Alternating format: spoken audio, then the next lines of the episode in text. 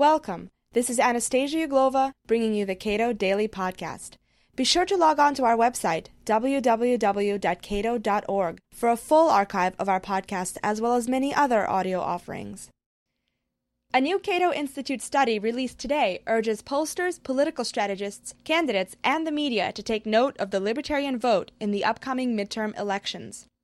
The Libertarian Vote by Cato Executive Vice President David Boaz and Executive Director of America's Future Foundation David Kirby finds that at an estimated 13% of the electorate, libertarians comprise a significant swing vote.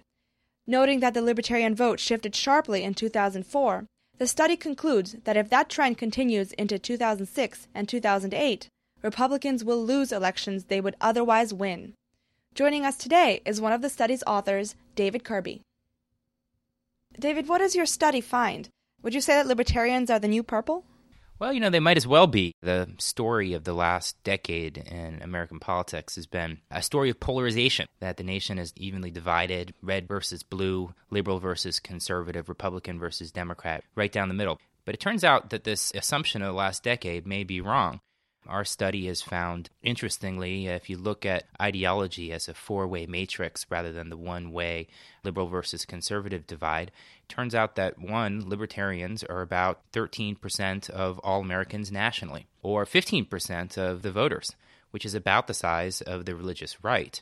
And the second key finding is libertarians are in play. They swing from election election from Republicans to Democrats. In 2000, they were a solidly Republican demographic. It was 72% Bush to about 20% Kerry. 2004, it swung way over towards the Democrats, with Bush winning only about 59% and Kerry almost doubling his percentage of libertarians, which is a significant shift. So it's bigger than soccer moms and bigger than NASCAR dads. How did you go about gathering the data to arrive at these conclusions?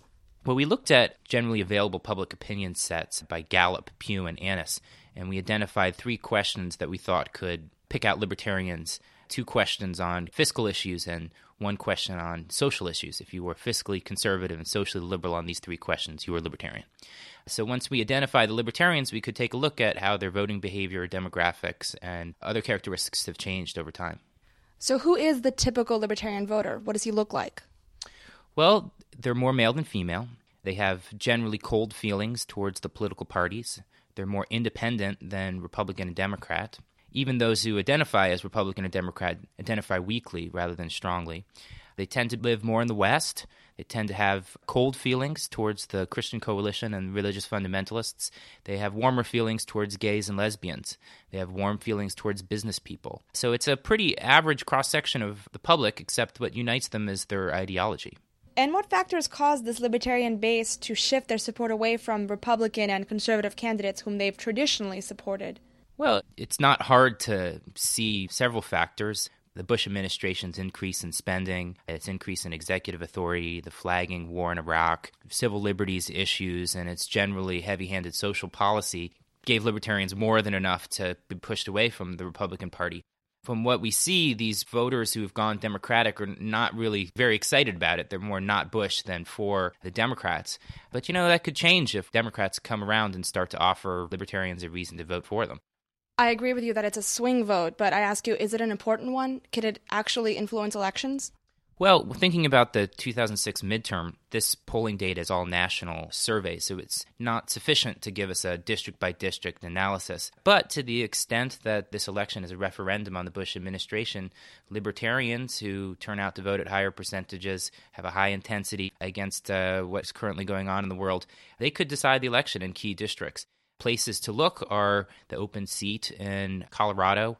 You know, it looks as though the seat is already won by the Democrat, but the open seat in Arizona was also a place that libertarian votes likely would be important along the Northeast seaboard and all those swing districts for the House. Those could be key places where libertarians may make a decisive difference in the outcome and really throw the House one way or the other. If you've been following the debate on the Libertarian Democrat, would you tell libertarians to vote Democrat in the next election?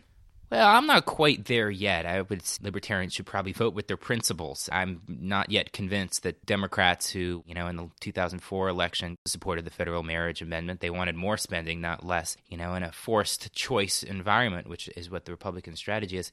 I'm not yet convinced Democrats have given us enough to go for, but that could change a stronger position on civil liberties. The recent Kelo decision of the Supreme Court gave a possible issue that Democrats could appeal to libertarians on.